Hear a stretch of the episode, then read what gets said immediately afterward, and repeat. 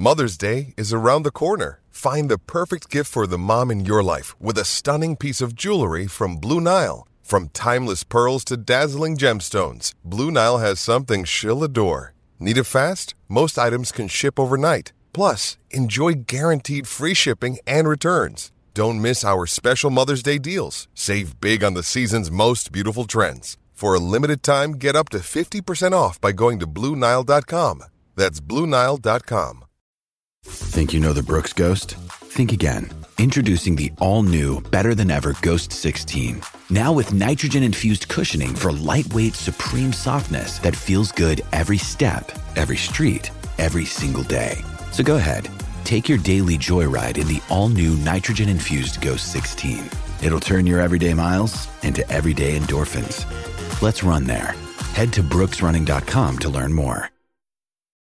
When you need mealtime inspiration, it's worth shopping Kroger, where you'll find over 30,000 mouthwatering choices that excite your inner foodie. And no matter what tasty choice you make, you'll enjoy our everyday low prices, plus extra ways to save, like digital coupons worth over $600 each week. You can also save up to $1 off per gallon at the pump with fuel points. More savings and more inspiring flavors make shopping Kroger worth it every time. Kroger, fresh for everyone. Fuel restrictions apply.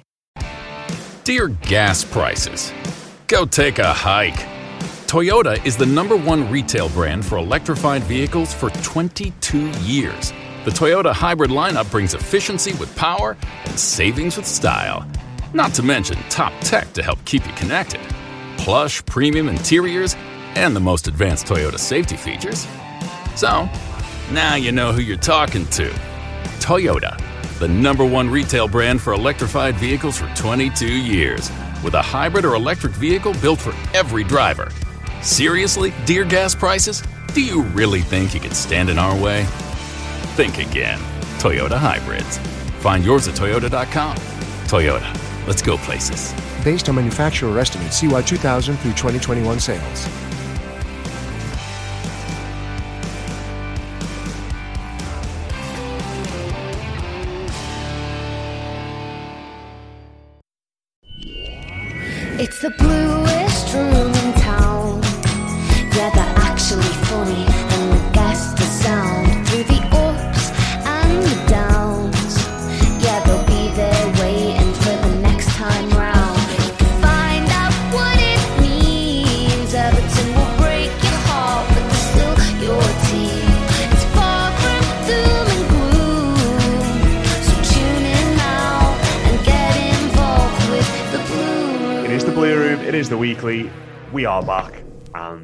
Domestic football season is over. We can officially look back at 2021 22 and say it was a horrific season in the past tense. It is done. It's international football, it's transfers, and it's a bit of time away from Everton. But here we are, nevertheless, to have a chat about a few things. Toffees joining me, as ever, Dave Downey. Dave, how are you this fine morning? I'm I'm okay. Um, still, still, uh, I think feeling really positive about Everton because simply we're not playing any football. so it, it, it'd be nice if that could carry on over to the new season. Um, and also, it's um, it's it's the fun transfer. I say fun in inverted commas transfer window spell now, isn't it? We're being linked with all sorts of different things, different players, and a load of black accounts get set up on Twitter who think that they know things, and some of them have got silhouettes as pictures and all that sort of thing. You're going to start one of them this summer. I think it's I think your time, has prob- your time probably come for that. My, my, my, my career of being an ITK is, is well, well gone. Um, despite the fact where wise you always get a bit bits and pieces of information, but they certainly won't be going on Twitter from me anyway. No, Uh, I haven't got no Musa hands on shouts ever again. No, no, absolutely none of them. Um, but you know, some of them seem to have substance. Um, either they've just you know copied somebody else or whatever. But I know, I know I'll probably go on to it a little bit deeper. But um, the, the players were linked to and stuff like that. I think uh, the, the the one the one main concern, I think one of the main people we're going to talk about with Richarlison, is the fact that the club don't have much money to spend. Um, and there's only one way you can get money to spend, and that is by selling some of the ones that we've got right now as well. So it's going to be a really difficult balance, I think, for, for Frank Lampard and co. Uh, in the summer, and it's not one of those that I look forward to. I mean, I think I think if you remember, we go back to the days, Matt, when we particularly started the uh, the, the patrons uh, subscribers service, what five years ago maybe, when we actually got excited about the who the club were, were trying to buy in the summer and San, Sandro and all this, and you know, it, like who are we going to buy next? We've got all this money we've got to spend, and then uh, typical Everton style was sitting there a few years later with not not a pot to piss in and a lot of players we want to get rid of that we paid ridiculous amounts of money for. what, what a summer that was, the summer yeah. of Sandro. Oh my word. But um, yeah, and also joining us, well, Dave mentioned impersonating somebody else there, and our next guest mentions last week, I imagine, went through the roof because we have got Ryan Reynolds joining us. And Ryan, I've, I've got to say, mate, you you replied to a tweet from Richarlison taking the mick out of those Reds who got stranded on the bus. And I know you get mistaken for the actual Ryan Reynolds quite a lot, but my word, I've never seen anything quite like that before. Neither have I, to be perfectly honest. And it's still going today. Like every time I refresh my phone in the morning, it, it pops up that you know another fifty people have liked my reply and whatnot. I, I think um I worked it out. I think I've gained about a thousand followers from just that tweet. It's it's absolutely incredible. And I, I, just love the fact that some people as well were saying your team Wrexham have got a game today. Why, yeah. why don't you concentrate on that instead? do you know? Do you know? I, I, think as well, it's, it's it's scientifically a good experiment. I think because you can see people actually bother to look just not even not even deeper to see that it's R Ryan rather than Ryan the actor. It's not actually that difficult to find out that it's R Ryan. Well, yeah, of um, course. I say I say the real Ryan Reynolds. You're you're obviously the real one, mate. You know, I think. I think we all know well, that. he knows, certainly knows a lot more about football and the, the Wrexham owner Ryan Reynolds, anyway. Yeah. Well, we, I, saw as well in the week. I think it was Michelle Owen, the Sky Sports broadcaster, said, "I'm not Michael Owen," just to let everybody know, and that they're actually different names. So people. Yeah, I mean, I mean, the thing I know it's it's obviously unfortunate to, to Wrexham. I don't think we have many Wrexham fans will be listening to us, but um, when they played, it was at Bromley in the FA Trophy final and uh, they, they scored late on. It was it was disallowed due to offside, and it showed you Ryan Reynolds. Who's the other fellow with the second name that I can't say? Oh, Rob McElhenney. Yeah, them two were hugging each other, giving it lows because they think they'd won it. And then, like, even literally like a few minutes after offside was called, and all the fans are like, obviously booing and getting back into the game and all that. Those two are still celebrating because they never had a clue what had happened. They thought the goal was still stood. And some woman just walks up and says, no, guys, it's not a goal, it's not counted. But yet they're still celebrating. And I thought that that is the, there's probably excuse the, the term, but the, the Americanism of, of the way they come into um, English football. Uh, you know, and when when you see them celebrating like that, it, it's just it's just so American when you look at the guys, even even the way in which they celebrate. Um, I don't know. Maybe we need to speak to Rob Vader about this, but there's always like when we when we score a goal, Ryan. I'm, I'm presuming you're exactly the same. Like when when we score a goal here, you just go fucking nuts, don't you? You just j- jumping up and down, screaming as loud as you can, and all that. But then when you see the way those guys certainly were celebrating this as well, or when you see them in the NFL and the NBA, it's sort of like put two hands in the air and go woo or something like that. It's it's just it, it's just because that's exactly what happens, is it? Yeah. well, do you not do you not think though it's completely different? Uh, d- different way they have th- their culture in sports and how they celebrate. Like if, if in, in, NFL and they, someone scores a, a touchdown, don't they don't celebrate like we'd celebrate Calvert Lewin scoring against uh, Palace, do they? Different moments, isn't it? It's um, yeah, it is because like it, it, I presume like obviously scoring a touchdown. There's more of them than there are goals, and there's more yeah. in NBA. Obviously, there's more three pointers or whatever in, in NBA than there are in, in in our football as well. So I suppose yeah, that's why it will be different. But I just still couldn't imagine US fans of sports coming here and celebrating goals like we do. I just I don't. Like I just well, yeah. I didn't take the example of uh, the MLS. I don't think when you see goals in that, you see celebrating like we celebrate. And by and by no means am I putting us on a pedestal. By the way, it's obviously it's it's a pure feral and natural feeling when you score a goal and how you celebrate it. I'm just I'm just comparing it simply the way we celebrate the way USA fans uh, celebrate. It's completely different, and I'm not sure why. To be honest, I feel like I need to apologise to all our American listeners. No, I, am not even saying bad about it. Hang on, I never said that we. In fairness, when, Well, I I sat, I sat next to Rob in the Gladys Street for the, the game. Yeah, and that man started crying. That's how, that's how passionate he is. Yeah, but he, he still went still went mental. And he, I don't know why we've ended up here anyway. But uh, I think it's a really interesting discussion. That But I, I did, I did. Obviously, right. We've we've not spoken to you for a while. Dave mentioned that goal from Dominic Calvert-Lewin against Crystal Palace there, and I just wanted to ask you about that game and, and the end of the season. And, and he put both his arms in the air and went, hands in for Calvert-Lewin, three, two. I one. golf clapped. Yeah, It was just a very soft golf clap. Yeah. But, I mean, without Header, header Dom.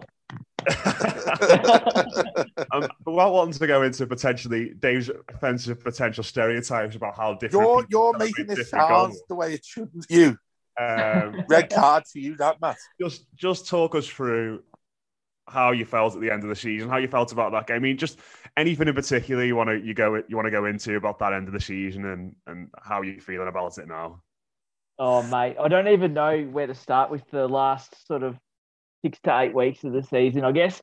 And the one thing I think I said in a in a chat group with you guys is that being on the other side of the world, and I'd imagine a lot of supporters felt this way. Um, you kind of feel like there's nothing you can do to help. Whereas where you guys are at the ground, you can welcome in the bus, you can be at the ground, you can support the team. But for us, you just feel so distant, and it's just such a helpless position to to be in that you you feel like you can have absolutely no impact on on what's happening on the pitch. And you know, I think for a lot of people, especially in Australia, you in the workplace and you know in social circles, you tend to be the token Evertonian. There's not many of us sort of floating around. So when you when you go into social situations, the conversation is, "Oh, you guys are going to go down," or "Will you stay up?" And it's a repetitive cycle everywhere you go. So it turns into be something very similar to what you guys do, in that you look for the Burnley results and Watford and Newcastle and whoever else is around you at that stage, and you do all the the maths in your head. And I must admit, going to that Palace game, I was really confident that we'd win, um, but not so much when we were two 0 down at half time. like I don't think I've experienced anything like that in my life. Um, when we when Dom scored that third goal, um, after sort of sitting there stunned for you know what felt like a couple of minutes, but it must have been about five or six seconds. I just I couldn't help but cry. Like it just felt like all that emotion just comes out of your body that you for so long you'd been living it 24 hours a day, you know, riding the bumps, um, and for that sort of feeling of security, knowing that we weren't going to concede another goal in those last few minutes, it was just just overwhelming in the end. And then you know to be able to sit and watch like um, we we've got it streamed, all our Premier League games are streamed, and they cut to uh, they cut to the celebrations after the game, so we were able to watch like ten or fifteen minutes of what was going on at Goodison Park, and I just turned my speakers up and just sat there and enjoyed it. It was just incredible. It was I I don't think you know I, people talk about winning trophies and that, and it's going to be great, but what that experience there is going to be so hard to be topped. Yeah, I mean, it, it was. Uh, you said you had security there about the last seven minutes. I didn't in the ground. I, I, I was panicking. we were going to concede a goal, and you know, it, it, it was absolutely insane to to think back. And and you know what, mate? I I felt like we sort of all had an, an insight into what it's like being you watching Everton because I don't think anyone slept at all, worrying about the permutations or anything like that. I think people were up at all hours in the morning. You know, you, you sit bolt upright in your bed at three o'clock thinking, who have Burnley got this weekend again? And what time does it kick off? You know, is is Ashley Barnes suspended or is he going to play? You know, those sorts of things are like they were going through my head all the time. I've, I've I've never sort of woken up at 12 o'clock at night and then opened my phone to see what Burnley were up to. But that was the stage of the, the season we got to. And then you're like, oh, they're, they're 2 0 down or whatever they were. And you're like, oh, well, this is this is unreal for us. And then you wake up the next morning and you, go, oh, hopefully it was three or whatever. And you're like, they won. And it's just ruined your day. Like, um, it was tough. But I will say, when, I, when we got it to 2 2, I was pretty confident we'd get the third. It just felt like, it may not have felt it in the ground, but sort of watching it from afar, you could really feel that the momentum was had turned, and Crystal Palace were, were like a boxer that was out on their feet. I thought. Yeah, it's it's mad to, to look back at it, Dave. We, we won't, you know, spend too much more time on this because we are going to speak about Richarlison and everything else. But it's mad to, to look back at that game and think how it panned out, isn't it? Because the whole thing, or certainly the whole second half, was just so un-Everton, wasn't it? When you think back to all the, the moments and all the things that, that went our way and the manner in which we rallied from that that position of adversity.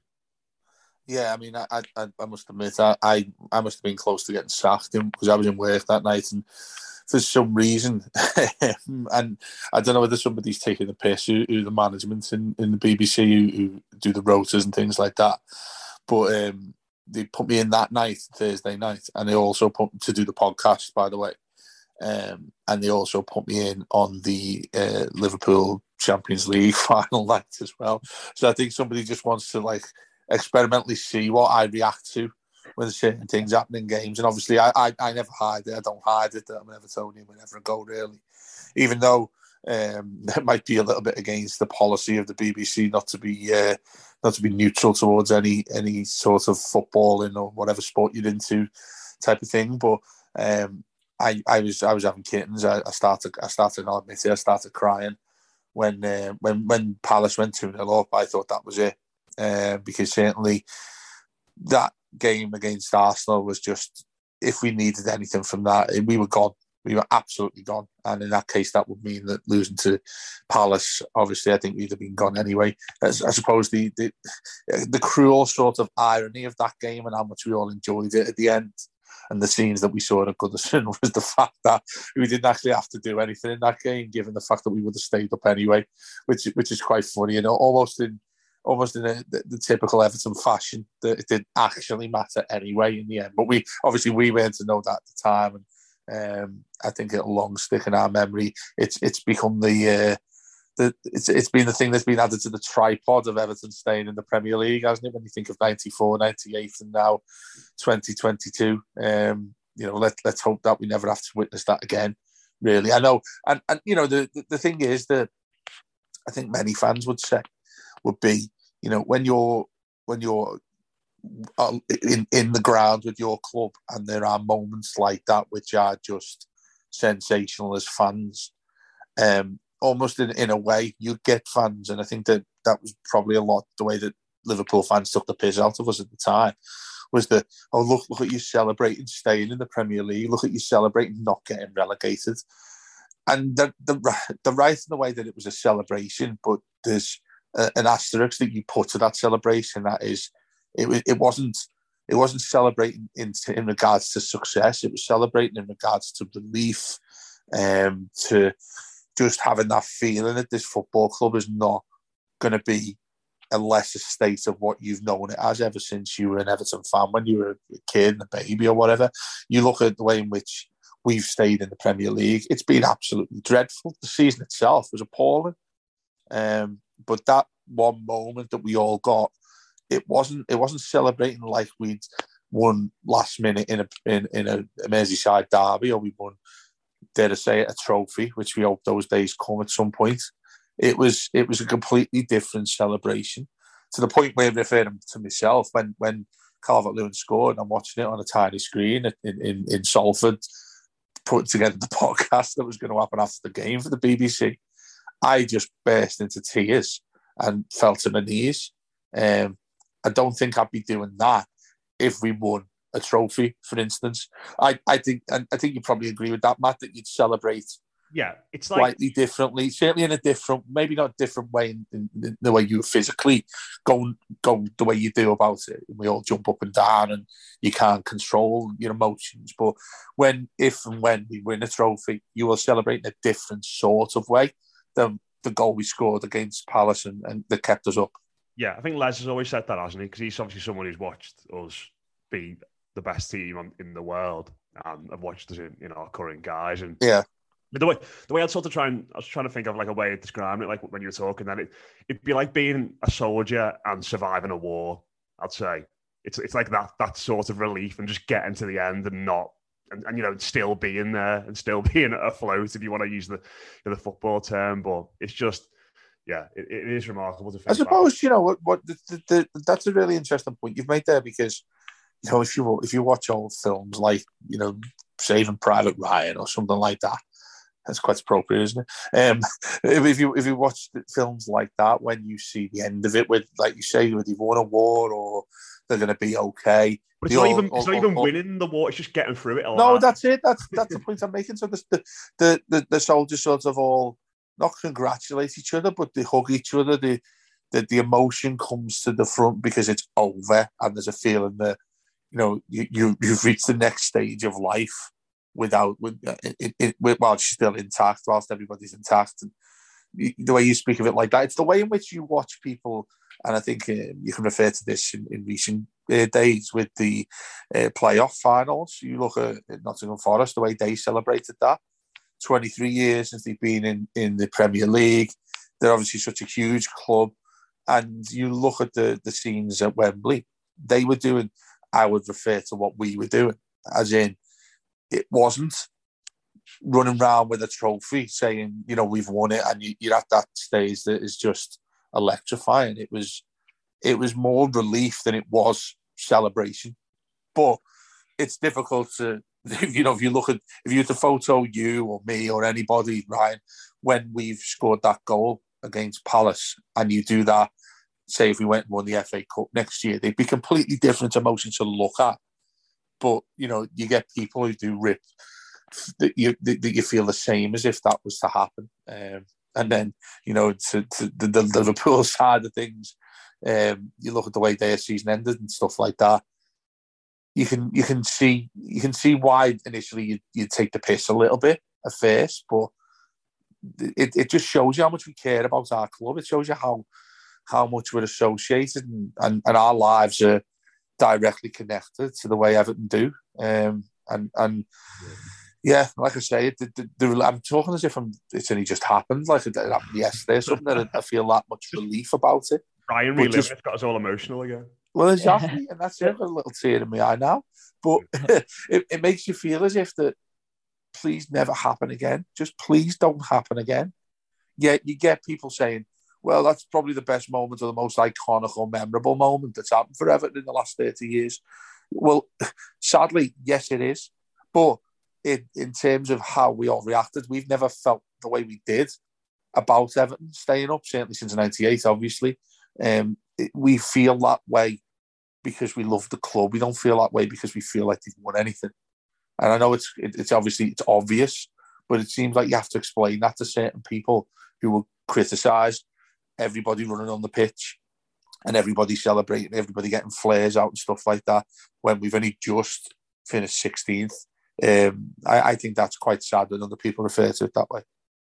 The, the one thing I will add to that, Dave, too, is that you know a lot of football fans don't understand the situation Everton was in and the, the potential future for Everton Football Club. So yep. if you tell someone, how would you act if if you knew at come the end of the season that your football club would fail to exist in the form that you know it, and you miraculously are able to survive? Well, I'm pretty sure that 99% of football fans would act in a very similar way to what the Everton fans did. And I think there's just a lack of understanding exactly of where Everton was financially and, and what relegation would actually mean for the club.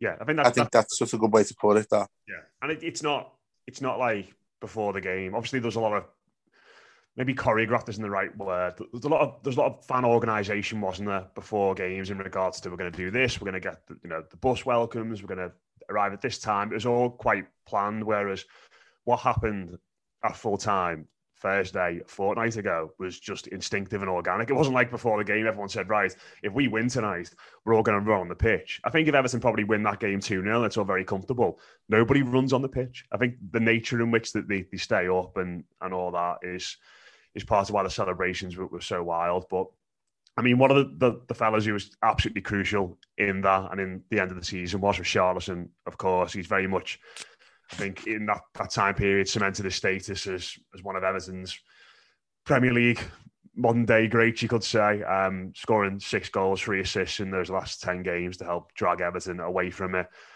Uh, Ryan, earlier in the week, I think he, we had the situation that a lot of us feared that was him being on international duty in front of a microphone and getting asked about his future.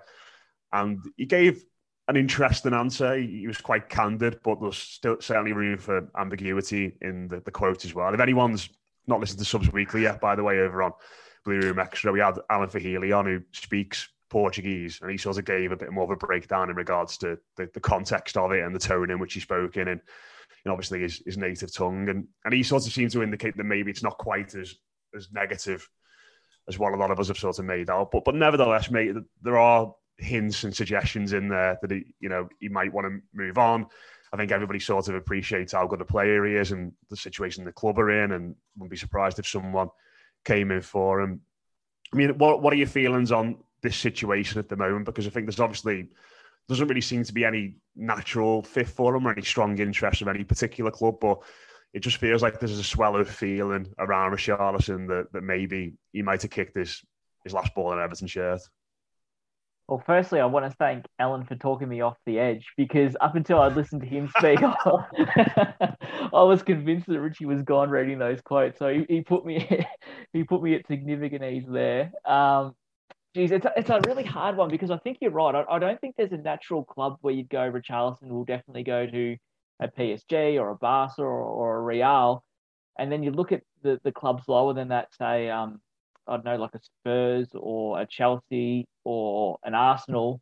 And that sort of a move is fraught with risk heading into a World Cup year. I mean, if you make a move to Chelsea and he spends half his time on the bench or, you know, struggles to make an impact, well, his spot in the Brazilian starting um, 11 is really under threat come the World Cup. So the way I've always read Richarlison, and, you know, it, it might be proven wrong, but playing for Brazil to me seems like his number one goal, winning trophies with Brazil, is what he wants to achieve. Everything outside of that uh, is a bonus. Um, so I think for that reason, I think unless we're really desperate to sell him for the money, I could definitely see him staying for another 12 months and and just seeing what doors open in another 12 months' time because I, I don't think there's a club that will be able to match our valuation that he can get that guaranteed starting time that doesn't put his World Cup at risk. Um, I hope that's right. Anyway, that's my glass half full approach to the whole thing. But no, I, uh, I, I, go on, mate. Sorry. Yeah. I was just going to say, but it, it, honestly wouldn't shock me that if a team come in with an offer we couldn't refuse, and Frank Lampard Lampard looked at it and said, "Look, we can get sixty or eighty million pounds for him. It's going to free us up for financial fair play. We'll be able to buy three new players with that money. Well, it might just be a financial decision in the end." Yeah, there's a lot of in between, for want of a better phrase, Dave, in this, isn't it? And I think Ryan's absolutely right in the, in the two things he said, and I and I agree about the the club that you'd look at him maybe going because you look at Real Madrid and think maybe he's not going to go there and be a regular starter. He'd probably be a, a squad player. Barcelona probably couldn't afford him. PSG, Mbappe's just signed an, an absolutely ridiculous contract, although they have got insane amounts of money, but they are well stocked of forwards. I think it's fair to say with, with the lads they've got there.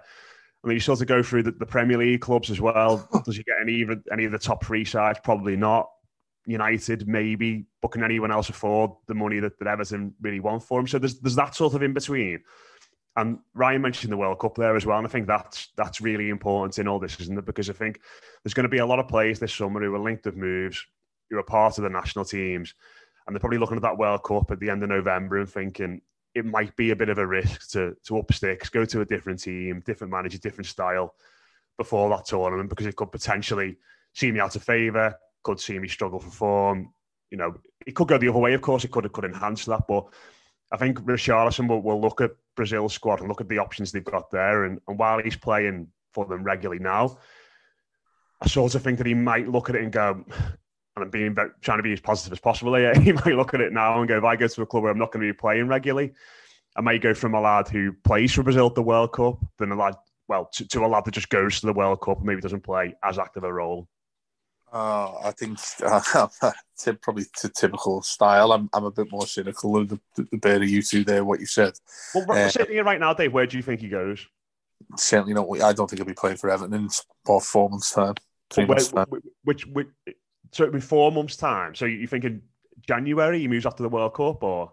No, no, I'm sorry. I'm, what I should have said was, what, what is it to the season starts in two months away now, isn't it? Mm. Always does me head in how quickly it changes and we're back playing again. I was, was going to say, like, is he going to go to like where James went when, when the winter stayed over? He's going to go play for Al Rayyan, yeah. End up, end up at, uh, at Newcastle, find some way of able to spend their money whenever they want to.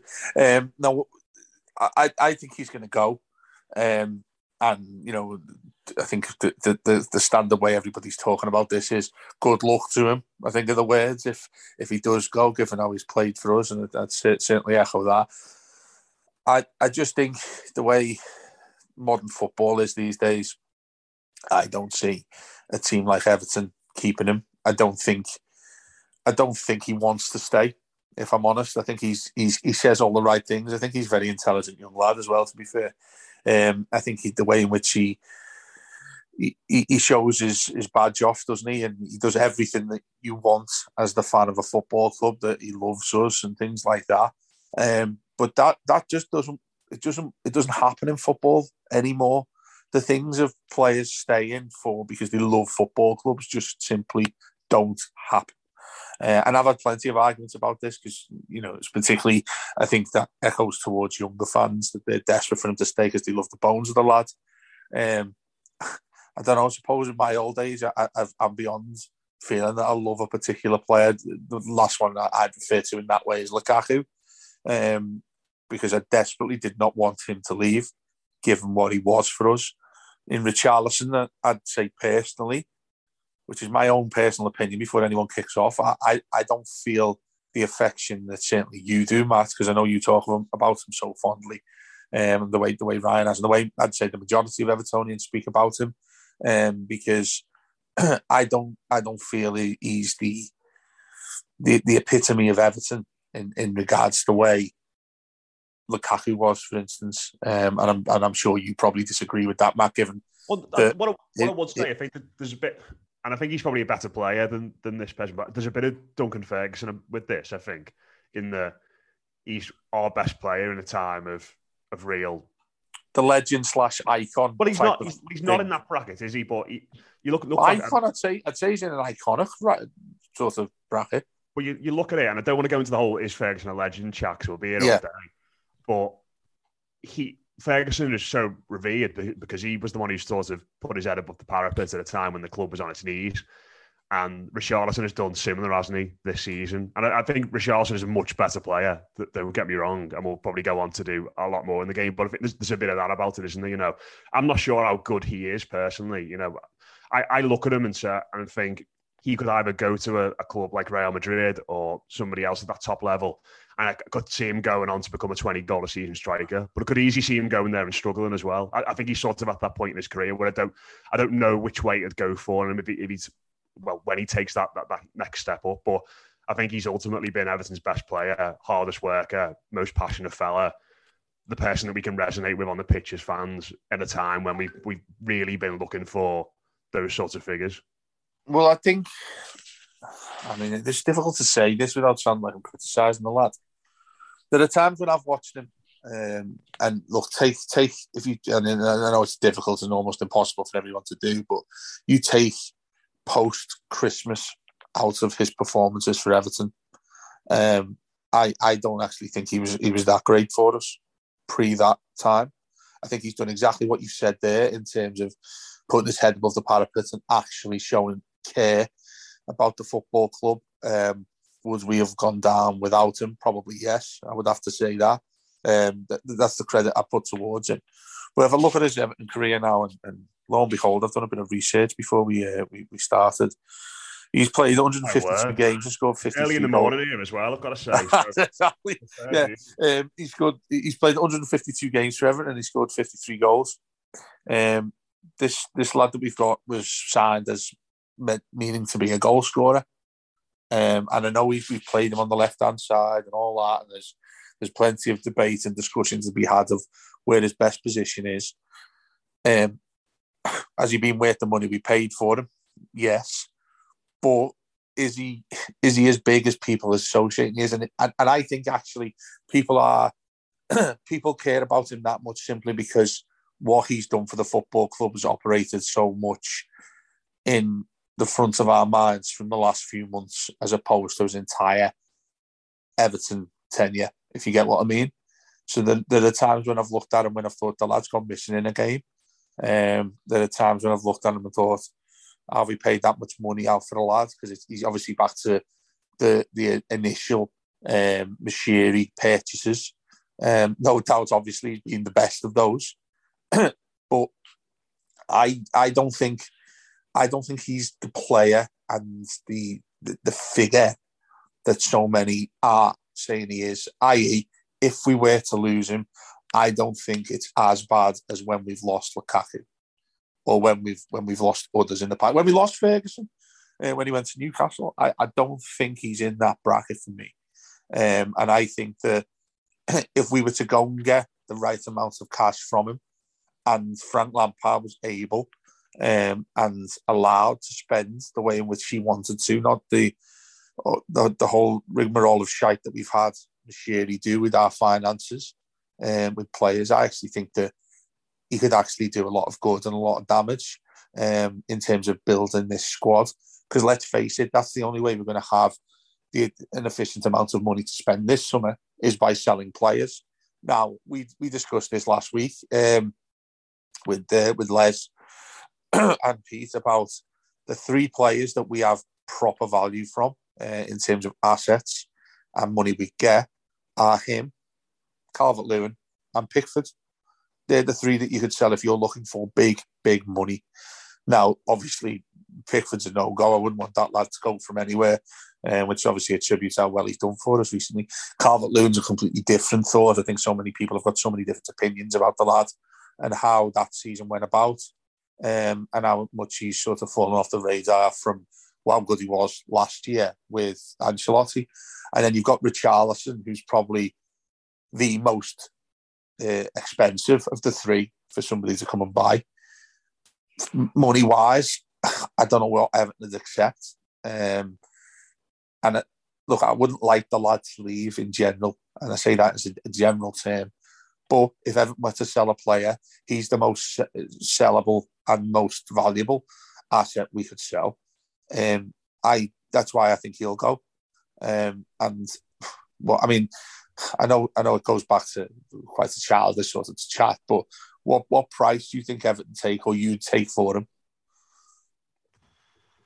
I mean, I think it depends on who comes in for him. I think they'll want more if it's a, a, a domestic rival in inverted commas. But I mean, looking at what say sixty, Ryan, would you go round about that figure? Oh yeah, I was thinking sixty to eighty.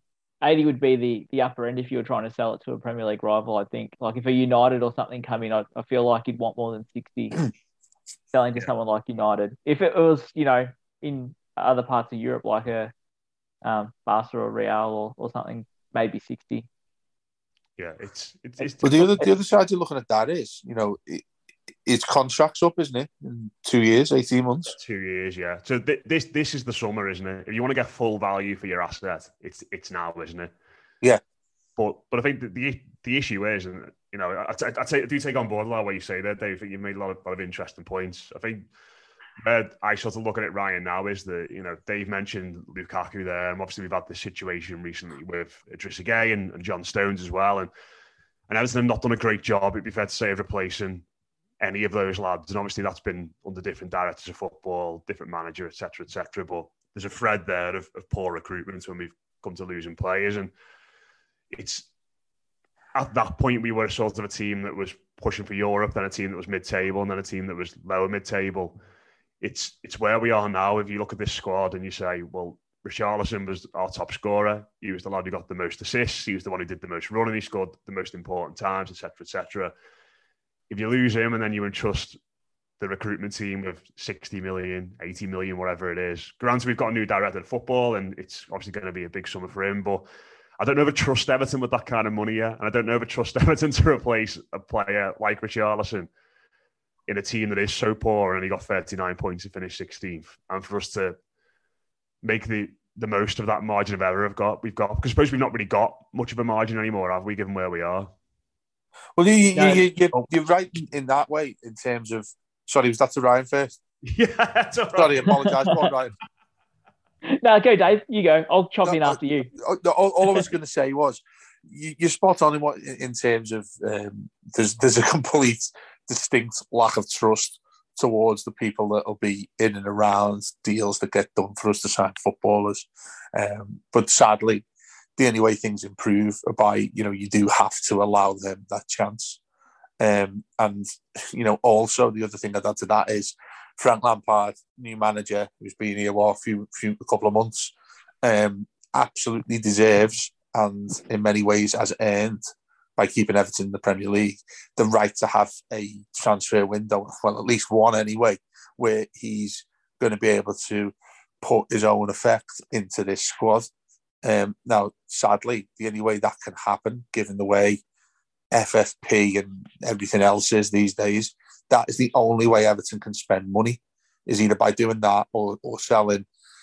For instance, you know, if, if you want to get 50 million quid, which is the fee that I had in my mind with, with Richarlison, certainly if he's staying in the Premier League, because um, I don't think Everton could refuse that, to be honest. Um, you know, how do you, how's the alternative to that? You'd have to sell what four or five players who would you want to get rid of? You're looking at, I don't know, Gomes. That's a, that's a conversation at a different time, in fact, isn't it, really? Um, the players that we actually could send and get value for, there aren't that many at all, really, given how they've been that much of a letdown.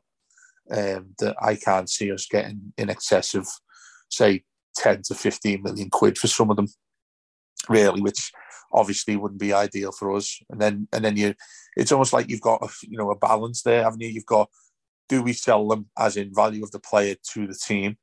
And the other one is, is it essential that we need to sell them because we need money to buy other players who will hopefully improve the squad? That's the way in which I'm going to be looking at this this summer and this window. Richarlison's obviously one of the ones that will weigh down the case of we need him because he's our best player. Um, the cruel irony is that he has to go for us to get enough money to spend and buy players. So it's it's such a it's such a difficult one that we've got, and I think you're absolutely right, Matt. The thing that is at the centre of that is how this football club has, has been operated for so long, and you know you just have to you just have to hope and, and pray in many ways that the Thelwell who's come in is of the ability that is essential for us to buy players that will actually do something in a positive direction, um, and Frank Lampard is able to operate with them. Um, and the, the, that one big word, I think the we were one of the Premier League clubs that initially used this word really word really stylishly, and that was loan. And I think we'll be doing a few of that this summer. Yeah, bring back Avalone. But go on, Ryan. what, what do you make of that, mate? Uh, just just to Dave's point, I guess a little bit more is if you you would compare the past few managers and, and transfer budgets, I think you know, this might be slightly controversial, but I'd actually trust Frank Lampard with sixty million dollars more than I would say a Carlo Ancelotti. Um, I feel that Frank will be buying the type of players that will have that residual value, regardless of whether they succeed or fail um, mm. at Everton. And I think you, you've got to remember that you know that's that's where we are now as a club. That you know we're not look we can't afford to just top up, top up, top up, and, and hope it all clicks. We're at a at a full rebuild phase now where you look at the squad, you strip it bare, and you start again, and you hope hope to God that you don't get yourself relegated doing it. Um, but you know the rewards at the end of it, if you can do it right, are very, very, very fruitful. Um, and you know if if Farhad Moshiri keeps his his big nose out of it and um, he lets people do their jobs, then I think you know Frank has that attraction for young players. He's a very relevant manager. He's a, a relevant player in a lot of people's eyes. Um, and he just needs to be given the time to do his job. Him and Kevin need time. Yeah, I think that, that that's spot on. We can't have another summer where we sign an Allan, a James Rodriguez, a Doucouré, you know, lads who are above that that 27 year old thing where by the end of the contracts they've got no resale value. Because look at us now with with Allan. you know, I think he's been linked with the move this summer. Obviously, Rodriguez is gone, but but yeah, I mean, just just to finish off as as well, lads, before we do wrap up today. One game last night, which was was really fascinating. Actually, Scotland against Ukraine. Unfortunately, we didn't get the Nathan Patterson versus Vitalii Mykolenko battle on the wing, which I was quite looking forward to. Although Patterson should probably play in some of Scotland's upcoming games, but um, Ukraine won. Ryan Mykolenko just dead dependable, dead solid as he has been for for a long time now. Great for him and obviously his, his fellow countrymen, given what's going on there at the moment. Um, but just I just thought to be a nice time to sort of reflect on on his time at Everton and the way in which it's gone so far. Because to be honest, it, it just felt like a lad that was getting better and better towards the end of the season, and I'm looking forward to seeing what he can do next year as well. Now. Absolutely. And firstly, you're very Ukrainian today, actually, with the, the blue and yellow jumper, mate. It's right in the spirit of Mykolenko. But, um, Absolutely. Um, when, I, when I was away the other week and I had this jacket on, someone said, "Why have you got a Ryanair tracky top on?" But uh, it's, not, it's not. It's not the. Fair, it's not. It's not the to me from wearing it. I, I, actually did watch the game this morning, uh, or this morning our time. Um, being of Ukrainian heritage, I do have a soft spot for the national team. So uh, it's so good to see Mykolenko, um, firstly on the national stage. He just looks so comfortable again on the ball. He actually played a lovely little through ball in the second half that that sort of set them on their way. And you know that's something that we can start to look forward to a little bit more. I think next season in that he arrived and was sort of thrown into that cauldron, wasn't he? And you know, I, I just sort of think back to, to listening into some Twitter spaces and some of the stuff that was said about him allegedly by members of staff at the club and and whatnot. And you know, like the, the poor kid was sort of being set up to fail. And you kind of think, you know, that back pass, if uh, was it his second game? It might have been his first start where he had that. First, that, it was Norwich, wasn't it? It was his first Premier League start. Yeah. Yeah, and you kind of think, you know, if that goes in the back of the net, is that you know the tipping point for him in his Everton career? But you know, full credit to him. I mean, I think he he really thrived off um, our more sort of resolute defending and, and being very pragmatic at the back. And, you know, I think that allowed him to find his feet defensively and do what he was really good at. Um, and now the challenge for him is to improve on on his service going forward. Um, we probably didn't see enough of it, like enough quality in the final third. Um, but he's just got so many different attributes that I love about a fullback. He's so athletic. I mean, the, the amount of ground he can cover is exceptional. And uh, if you're comparing him to Digne, he, he's definitely a better defensive player for sure. So, um, yeah, I, I, really like him as a player. He, he's sort of grown very quickly, you know, in, in my fondness. And I think a full preseason under Lampard with with Cole and Baines sort of guiding him, um, yeah, we could have a really nice player on our hands. Yeah, I think Dave, he sort of he had a lot to, to deal with in January, didn't he? And obviously, I'm not even talking about the stuff that's obviously going on away from football, but you think about he obviously came in to replace a popular player in Lucas Digne who was sort of held up as someone who rebelled against an unpopular manager at, at that point. And Mykolenko, I think at that point as well, was sort of viewed as Benitez's man. There's obviously a lot of skepticism around him.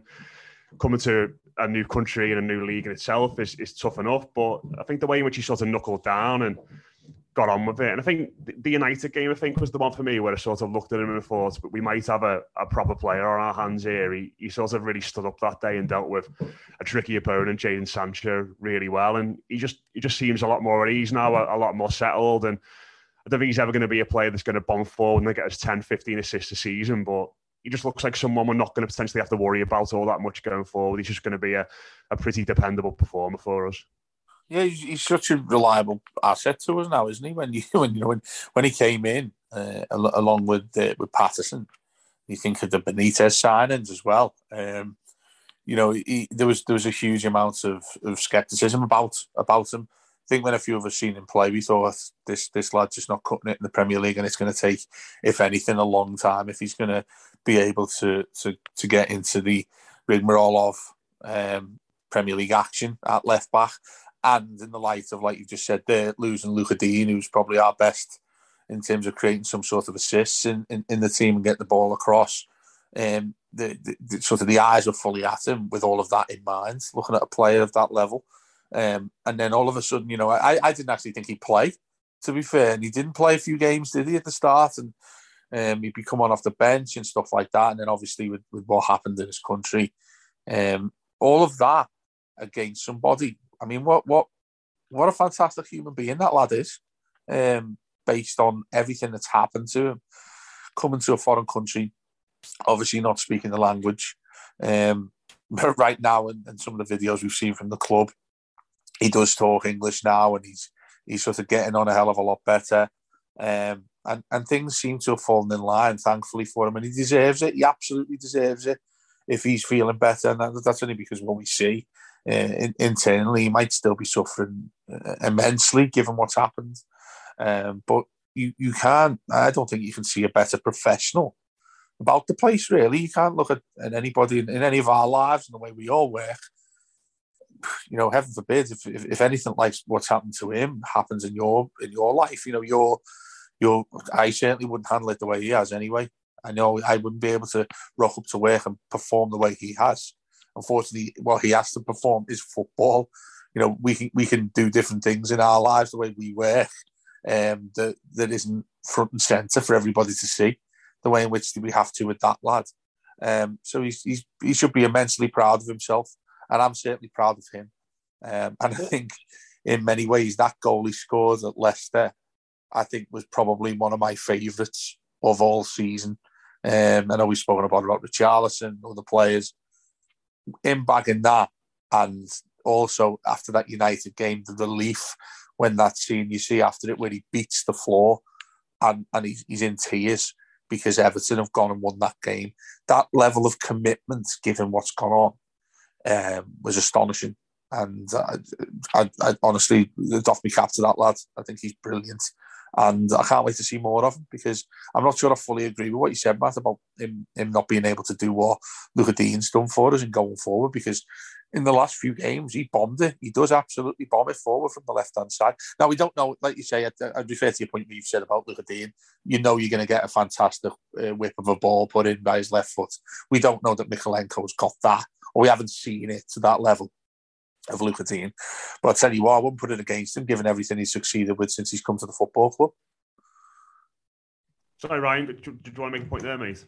Yeah, I was just going to say that the other thing that you know it might be worth sort of thinking about is that you know mentally for him, he got a transfer to us in January, and not long after the war started, he he for whatever reason could be sitting back at home thinking, well, if I didn't get this transfer to Everton, what what is my life like now? Because Yeah. in Ukraine, they're obviously conscripting uh, you know men of his age into the army, and you know while he he may not necessarily have been you know on the front line with a you know AK forty seven or whatever, I mean odds are that he might have been having to do, you know, some sort of wartime work. Um, had had he not ended up in England, I mean, it's a it's a massive sliding doors moment for for someone who's 23.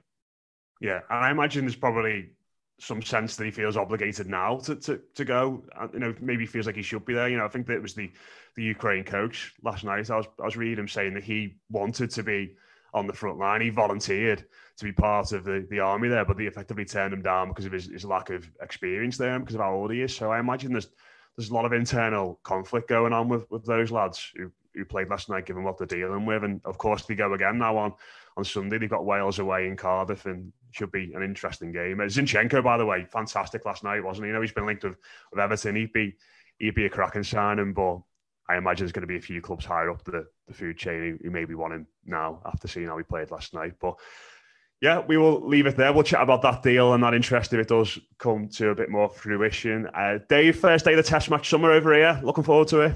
Oh yeah, can't wait. It, it feels like proper summer, doesn't it? When uh, when we're playing at Lords and everything just looks immaculate.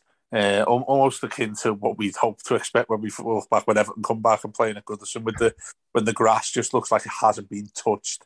Um, yeah, I think I think it's it's just a fantastic time of year. Um, if you're into your cricket as well, because hopefully you get your, your, long nights where it's uh, you know you're not going to bed until late on, and because the the sun stays up until like what eight, nine, ten o'clock at night. Um, you can watch the, the test match reviews and test match special and all that. It's um, yeah, it's a great it's a great feeling when the cricket's back like the way it is today. And um, you know Ben Stokes as well. I'm a massive fan of Ben Stokes, so hope he does what he can do, um, both with the bat and the ball, and also the captaincy now. Yeah, and uh, Ryan, bless him, is snuggled up in six degrees in Australia. Uh, quiet one in front of the fire. right, that does it? It does not Yeah. sound right. Quiet one in front of the fire tonight, mate, for you. Cup, nice cup of tea, hot chocolate. A, a nice hot chocolate. I might even turn on the cricket. I, I do like the English summer of cricket. The uh, the only thing redder than a cricket ball are the poms in the grandstands with their shirts off. So Who, who, who do you want to win, England or New Zealand? Oh, mate, I'm just hoping it's five days of boring cricket for the whole series. I, I don't want either team to win. five draws will do me just fine. Certainly wouldn't find me and Matt with our tops off in a cricket stadium. Absolutely not. Absolutely not. I don't think anyone wants to see that. But uh, yeah, cheers, lads. Uh, that's been your weekly show. Uh, just a reminder if you want more from us throughout the summer, uh, we have got Blue Room Extra and it is still going as we cover all the goings on at Everton. It's patreon.com slash the Blue Room Extra. Works out about a pound a week. You can hear great things like Anna Healy translating Portuguese and the likes. Um, so do come and join us over there if you want a little bit more content. But that's been your weekly show. We'll speak to you again next week here on the Blue Room. Take care.